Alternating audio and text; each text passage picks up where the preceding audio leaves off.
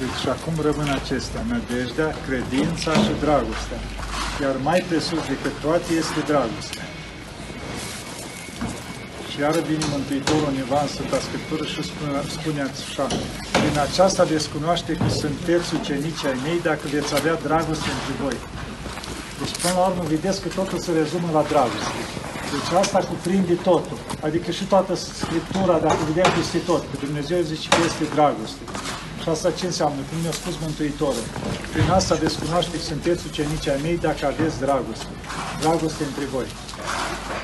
Deci asta ar trebui noi, în special creștini, să avem în viața noastră, dragostea. Adică în tot ce ține dragostea cu cei din jur, în familie, cu ceilalți, la muncă, la fel, în societate, deci să avem dragoste. Că dacă avem asta, avem totul. Pentru că dragostea, ce spune acolo, roada Duhului este dragostea, pacea, bucuria, îndelunga răbdare, toate astea. Noi spre ce tindem noi? Dobândirea Duhului Sfânt. Care, când spune aici roada Duhului, dobândirea Duhului Sfânt sunt toate virtuțile astea care le atrage una după alta. Și atunci, noi prin dragoste ajungem la Dumnezeu, pentru că Dumnezeu e dragoste. Și noi mergem pe sursa asta, cum se zice, spre Dumnezeu prin dragoste. Și atunci toate devin ușoare. Spunea cu Viosul Porfirii, care acum e canonizat. Zice, vă spun o cale foarte ușoară de mântuire. Zice, calea dragostei care nu cere nici de voință peste măsură, să stai toată ziua cu mâinile în sus, să faci mii de metani, să mănânci odată la apusul soarelui. Deci nu e asta. Dar, deci, lucrurile, noi întotdeauna la un copac ce ne uităm, că e un măr, că e un păr, că e ceva. Ce rod ne dă? Poți să aibă frunze frumoase, să crească mari, să-l sapi, să-l faci. Dacă nu-ți dă rod, după câțiva ani îl tai, zici că îl țin degeaba, deci nu are rost. Așa ceva zice la noi. Toate sunt nevoințele, îs frunzele, screngele, frumos bogate, dar ne uităm la rod, dacă un om îl vezi, că postește, că merge la biserică, că face toate, dar înjură pe toată lumea când se enervează, trântește cu cei din jur așa, spui, domnule, ceva e rău la el. Deci rodul nu este. Are frunze, nevoință, dar nu-i rod. Spre asta trebuie să tindem noi. Zice, ceva atunci nu-i bine în viața omului dacă el, rezultatul lui, adică trântește și se enervează în toate.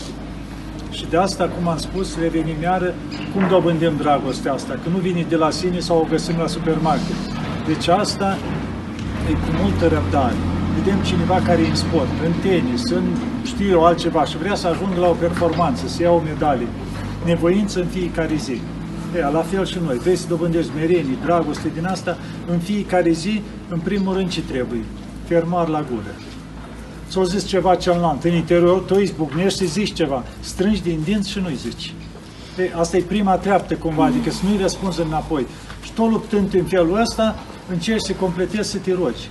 Și în momentul în care te rogi, să liniștești mintea, Duhul, inima și atunci nu mai răspundem înapoi și ajunge la un moment dat să devină ușor lucrul ăsta. Tu să-i zâmbești, ala să te înjuri, că exact spunea un părinte care și-a luat el o nevoință.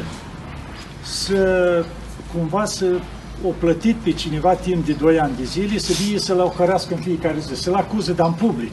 Adică când era mai multă lume, vinea ăla și spunea desfrânatului, golanului, vagabondului, deci toate cuvintele l-au plătit pe ăla, vin în fiecare zi că îmi vezi că sau oameni, sunt oameni în jurul meu și încep să mă ocărește. Și a mers omul, deci lucrul ăsta vreo 2 ani de zile și ajunsese la o stare că nu mai afecta nimic. Și zice, la un moment dat, s-a dus univa și chiar l-a ocărât cineva, ceva, nu l-a văzut, că era călugăr, așa, bă, și a început. Și ăsta a început să râde și s-a oprit ăla la un moment dat și bine, dar eu te înjur de jumătate de oră și tu râzi. Și că știi de ce? Păi și până acum am plătit un om 2 ani să-mi facă lucrul ăsta. Și acum când am văzut că tu mă ceri pe gratis, cum să nu râzi? Și nu am să mai plătesc. Deja el ajunsese la o stare, dar nu din nepăsare. O stare prin care orice om l-ar fi ocărât, el așa spunea. Și Dumnezeu i-a poruncit. Înseamnă că merit lucrul ăsta. Adică nu se gândea, băi, dar ce are asta cu mine? Nu, Dumnezeu i-a poruncit. Înseamnă că am nevoie de smerenie. Am nevoie să schimb ceva în viața mea. Să nu și atunci, totdeauna, adică punea că merita lucrul ceala. Deci asta trebuie să încercăm și noi, ca să depășim ușor, să treacă lumea. Să ne punem problema de ce se întâmplă lucrul ăsta. Eu îngădui Dumnezeu. Ceva trebuie să îndrept în viața mea. Că dacă aveam bine, nu mă ocărea. Deci nu-i poruncea Dumnezeu. Și de asta să încercăm în viața noastră toate să le raportăm la Dumnezeu.